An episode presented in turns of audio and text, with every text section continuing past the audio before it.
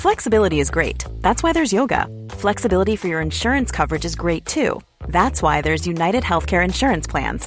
Underwritten by Golden Rule Insurance Company, United Healthcare Insurance Plans offer flexible, budget friendly coverage for medical, vision, dental, and more. One of these plans may be right for you if you're, say, between jobs, coming off your parents' plan, turning a side hustle into a full hustle, or even missed open enrollment. Want more flexibility? Find out more about United Healthcare Insurance Plans at uh1.com.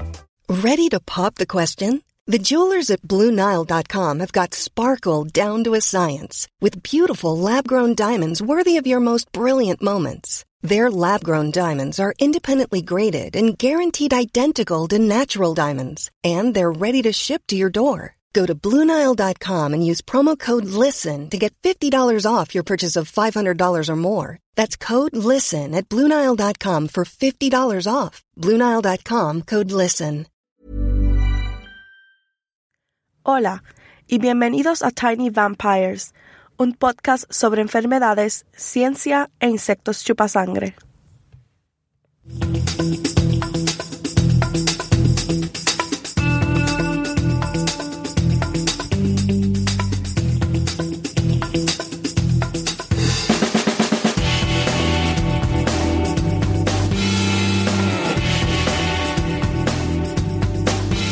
Este es el episodio 14, el repelente DIT y garrapatas. Soy Raquel Montañez González, su presentadora. Este episodio es el segundo sobre el repelente de insectos DIT, que fue un tema sugerido por el esposo de Raven, Ben. Sugiero que escuches el episodio 13 sobre cómo detectar DIT y los mosquitos antes de escuchar este episodio. Las garrapatas y los mosquitos son muy diferentes tenemos que investigar la reacción de garrapatas a DIT y no solo asumir que son como mosquitos. Los mosquitos son insectos. Tienen tres segmentos de cuerpo y tres pares de patas. Las garrapatas son arácnidos, como las arañas, y tienen cuatro pares de patas. Bueno, la mayoría del tiempo. Una cosa realmente extraña sobre las garrapatas es que cuando son muy jóvenes salen de su huevo y solamente tienen tres patas, no es hasta después de su primera muda que crecen su cuarto par de patas. La última vez hablamos sobre las diferencias entre los receptores gustativos, utilizados para el gusto, receptores olfatorios, utilizados para oler algunos tipos de productos químicos, y los receptores ionotrópicos, que son utilizados para oler otras clases de productos químicos. Al igual que en los mosquitos, los investigadores trataron de descubrir cuáles de estos sistemas sensoriales usaban las garrapatas para detectar y evitar el DIT. A diferencia de los insectos, que son bien estudiados, los biólogos no sabían qué órganos las garrapatas estaban utilizando para detectar DIT. Realmente estaban empezando de cero. Pero antes de entrar en el artículo, quiero hablar sobre otro aspecto del olfato en general. Las células están en todos los seres vivos. Cada una tiene una capa de aceite que los rodea, el interior de las células está húmedo. Para funcionar correctamente, todas las células deben mantenerse húmedas. Esto es cierto para las neuronas que usamos para oler en nuestras narices. Nuestro cuerpo produce moco, que es principalmente agua, para mantener las células húmedas. Cuando las partículas de un olor flotan, deben disolverse en esa mucosidad para tener acceso a las neuronas. Con algunos químicos esto no es un problema porque se disuelven fácilmente en el agua, pero otros químicos son como el petróleo. No se disolverán en el agua, por lo que no podríamos olerlos a menos que cambiemos algo. Los mamíferos, como nosotros, han solucionado este problema creando moléculas llamadas lipocalinas, y los insectos lo resolvieron creando moléculas llamadas proteínas de unión odorantes. Ambas moléculas se unen a estas moléculas insolubles que las disuelven en la región acuosa alrededor de la neurona y luego transfieren la molécula de olor al receptor en la superficie de la neurona. Cuando una cantidad suficiente de estas moléculas de olor interactúa con el receptor, la neurona dispara una señal al cerebro que experimentamos como un olor. Entonces, hay dos tipos de proteínas de las que lo haremos hoy.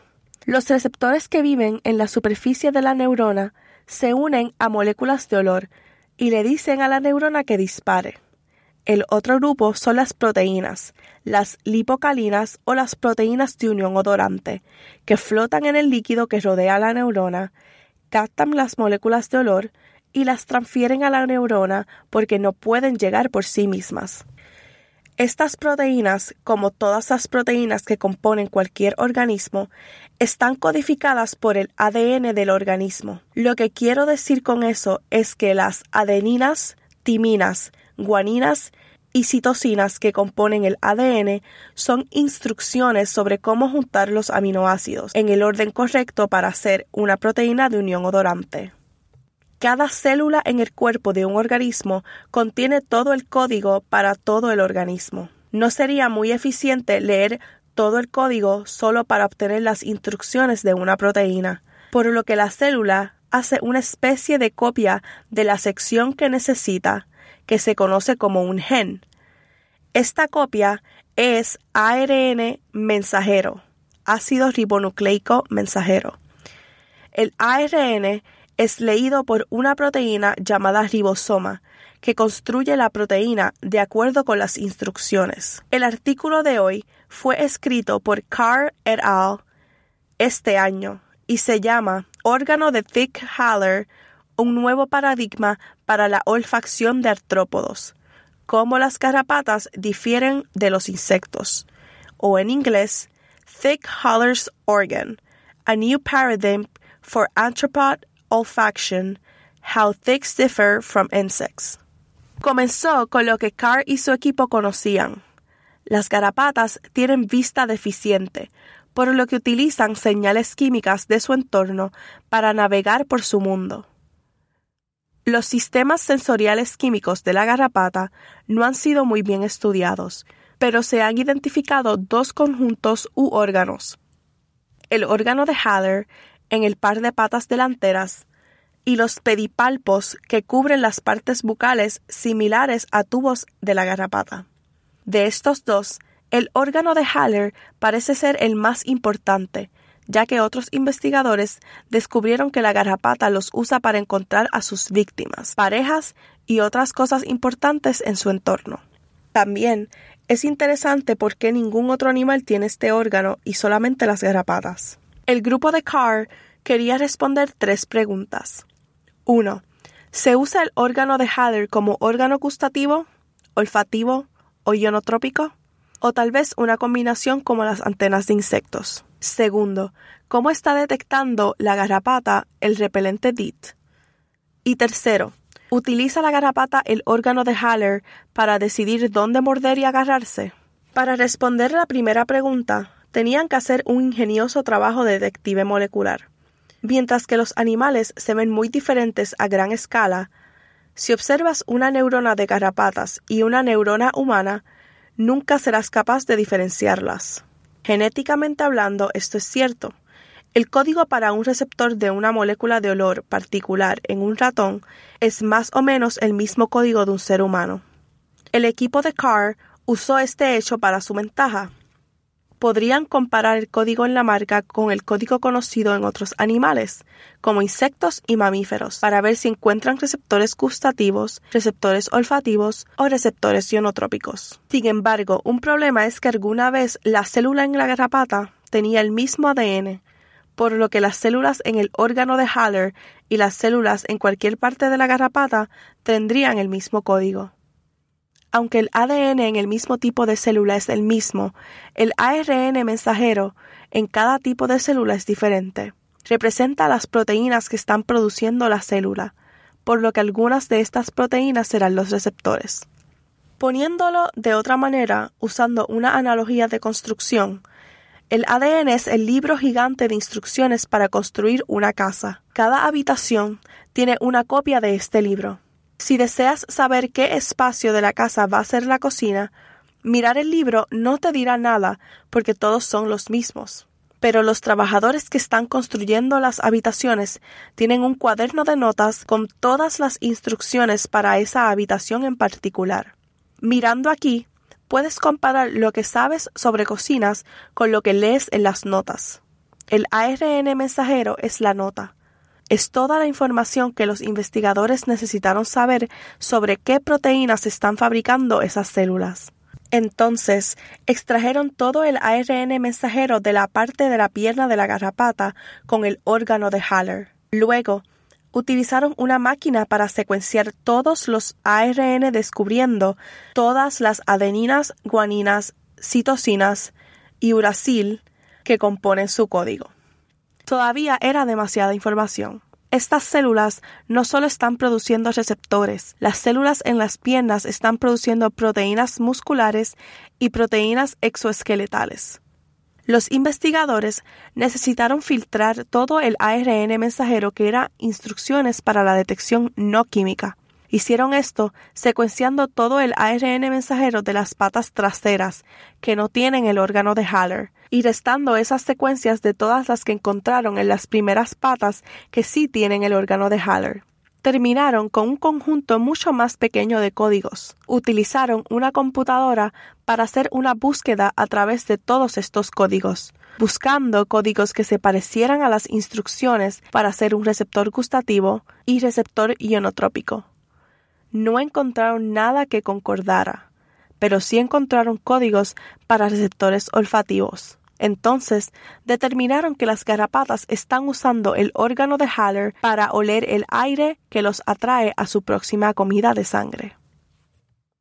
Había algo más que era interesante en lo que no encontraron que en lo que encontraron. Cuando buscaron el código de proteínas de unión odorizantes, las moléculas que transfieren olores insolubles a través de las neuronas circundantes líquidas, no encontraron ninguna. Entonces, Carr y su equipo miraron para ver si quizás las garrapatas se parecen más a nosotros y usan lipocalinas en su lugar, pero tampoco encontraron el código para eso. Esto significa que las garrapatas no pueden oler moléculas que no se disuelven en el agua, lo cual es muy poco probable, o usan una molécula que nunca antes hemos visto para transportar estos olores. Respondieron a la primera pregunta, ¿Se está usando el órgano de Haller para oler o saborear o ambos? Pues sí, lo usan para oler. Su siguiente pregunta nos lleva de vuelta al tema del episodio. ¿Cómo está detectando la señal DIT? Para esto, llevaron a cabo un experimento de comportamiento bastante directo. Carr cortó las patas delanteras de un grupo de garrapatas para que no pudieran usar el órgano de Haller. Luego cortaron las patas traseras del otro grupo de garrapatas para que aún tuvieran el órgano de Haller, pero tendrían el mismo estrés y dificultad para caminar. Luego, pusieron estos dos grupos de garrapatas en placas de Petri grandes. La mitad del piso del plato estaba cubierto con un dit de papel y el otro lado sin él. Cada cinco minutos revisaban la marca para ver en qué lado del plato estaban. Las garapatas con los órganos de Haller se encontraron de pie en algún lugar del plato, mientras que las garapatas que aún tenían el órgano de Haller solo se encontraban en el lado sin dit. Una conclusión razonable para sacar de esto es que las garapatas usan su órgano de Haller para oler el dit y evitarlo, pero sin el órgano no podrían decir que estaba allí, por lo que simplemente vagaban alrededor del plato. Lo último que el grupo de Carr investigó fue si las garrapatas usan su órgano Haller para decidir dónde morder y agarrarse. Esta es la pregunta en la que creo que la mayoría de la gente está interesada. Ya sabíamos por trabajos previos que los están usando para detectar sus presas, pero una vez que la marca está en una persona o un perro, ¿cómo saben dónde morder? los investigadores hicieron otro tipo de experimento de comportamiento. Se eliminó la parte más frontal o la parte posterior de la pierna de dos grupos de garrapatas, como en el experimento anterior. Las garrapatas que colocamos en una cúpula de plástico estaban pegadas a la pata de un conejo.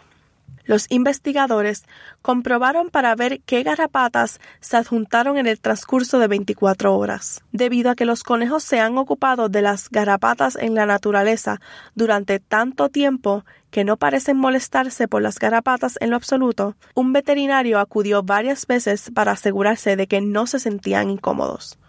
Lo que Carr y sus colegas descubrieron fue que las garrapatas con y sin órganos de Haller parecían unir con la misma frecuencia. Esto podría significar que están usando otro órgano o sensor químico. Cuando repitieron el experimento, pero retirando los pedipalpos en lugar del órgano de Haller, encontraron muchas menos garrapatas adheridas. Ya que los pedipalpos están tan cerca de las partes de la boca, de alguna manera pueden ser importantes para morder. Y esto hace mucho sentido para los científicos. Estos resultados conducen a otra pregunta importante. Es posible que las garrapatas puedan evitar a una persona que usó repelente de insectos, pero si ya están en la persona, el DIT no puede impedir que muerda. Hasta donde sé, este experimento no se ha llevado a cabo todavía. Al igual que la investigación sobre mosquitos de la que hablamos en el pasado episodio, esta investigación fue financiada por una subvención del Instituto Nacional de la Salud y también fue financiada por la Fundación Nacional de la Ciencia. Ambos son financiados por contribuyentes estadounidenses. Y también, como en el caso del mosquito, todavía estamos descubriendo cómo el DIT está afectando a unos de los niveles más fundamentales.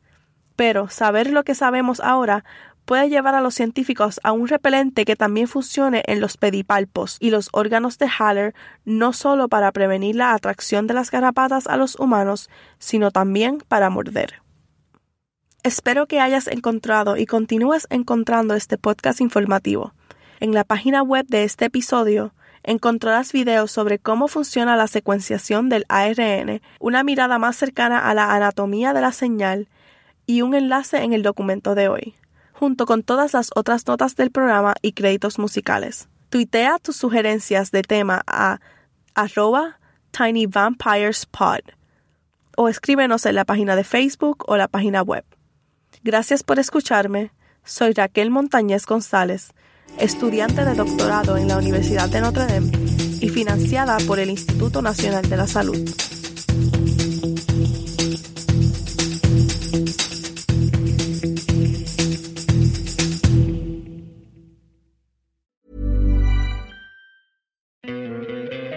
¿No te encantaría tener 100 dólares extra en tu bolsillo? Haz que un experto bilingüe de TurboTax declare tus impuestos para el 31 de marzo y obtén 100 dólares de vuelta al instante. Porque no importa cuáles hayan sido tus logros del año pasado, TurboTax hace que cuenten. Obtén 100 dólares de vuelta y tus impuestos con 100% de precisión. Solo con Intuit TurboTax. Debes declarar para el 31 de marzo. Crédito solo aplicable al costo de la presentación federal con TurboTax Full Service. Oferta sujeta a cambios o cancelación en cualquier momento.